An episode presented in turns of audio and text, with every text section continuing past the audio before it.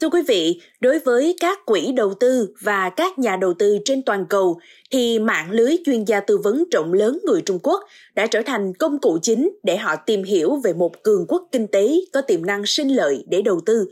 Được biết các cuộc trò chuyện riêng tư giữa những chuyên gia tư vấn ở các công ty đầu tư và các cựu quan chức chính phủ Trung Quốc có giá lên tới 10.000 đô la Mỹ một giờ – và trong số podcast lần này, chúng ta sẽ cùng nhau khám phá những bí mật có 102 trong thế giới của các chuyên gia tư vấn Trung Quốc nha.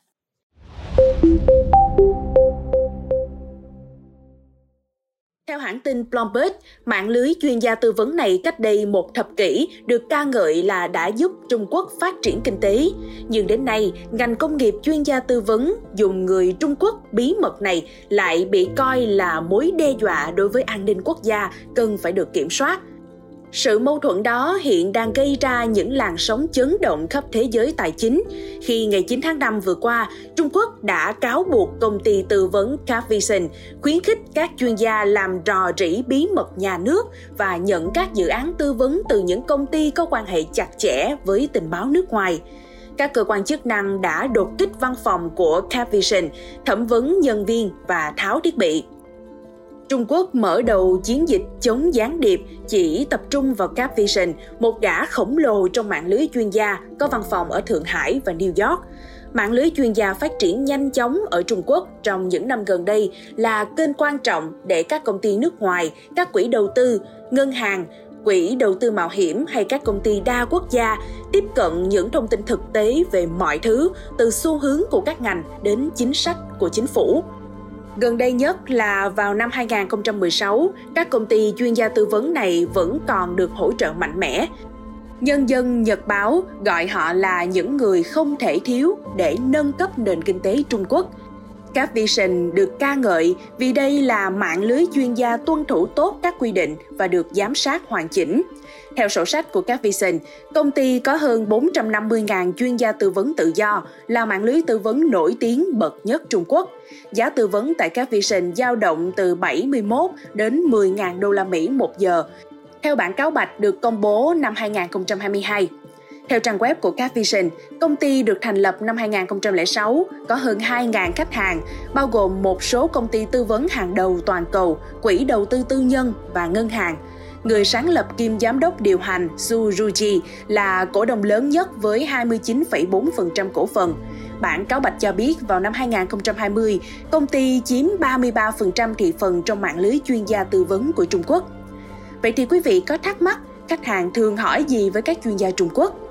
Để hiểu rõ hơn về chính sách của chính phủ Trung Quốc, các nhà đầu tư sử dụng mạng lưới chuyên gia người Trung Quốc, chẳng hạn một nhà sản xuất ô tô liên hệ với nhóm chuyên gia tư vấn người Trung Quốc để tìm kiếm thêm thông tin thực tế ngoài các kế hoạch chính thức nhằm thắt chặt các tiêu chuẩn khí thải ở Trung Quốc, qua đó giúp công ty điều chỉnh kế hoạch sản xuất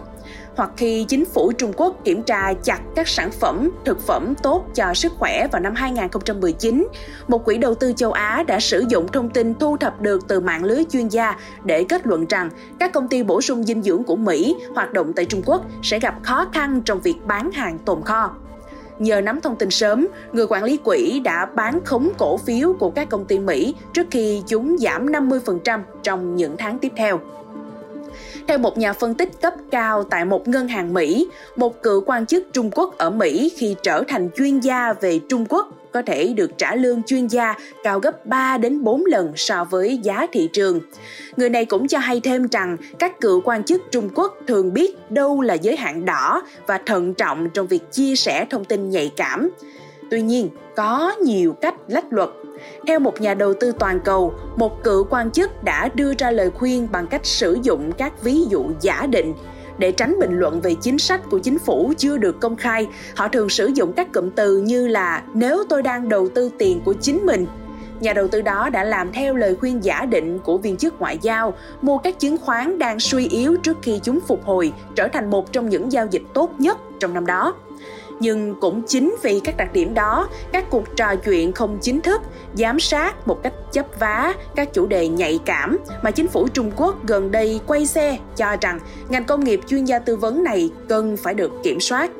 Quý vị nghĩ sao về những thông tin trên? Hãy để lại ý kiến của mình bằng cách bình luận bên dưới nhé. Cảm ơn quý thính giả đã lắng nghe show podcast này. Đừng quên theo dõi để tiếp tục đồng hành cùng với podcast Báo Tuổi Trẻ trong những số phát sóng lần sau. Còn bây giờ, xin chào và hẹn gặp lại.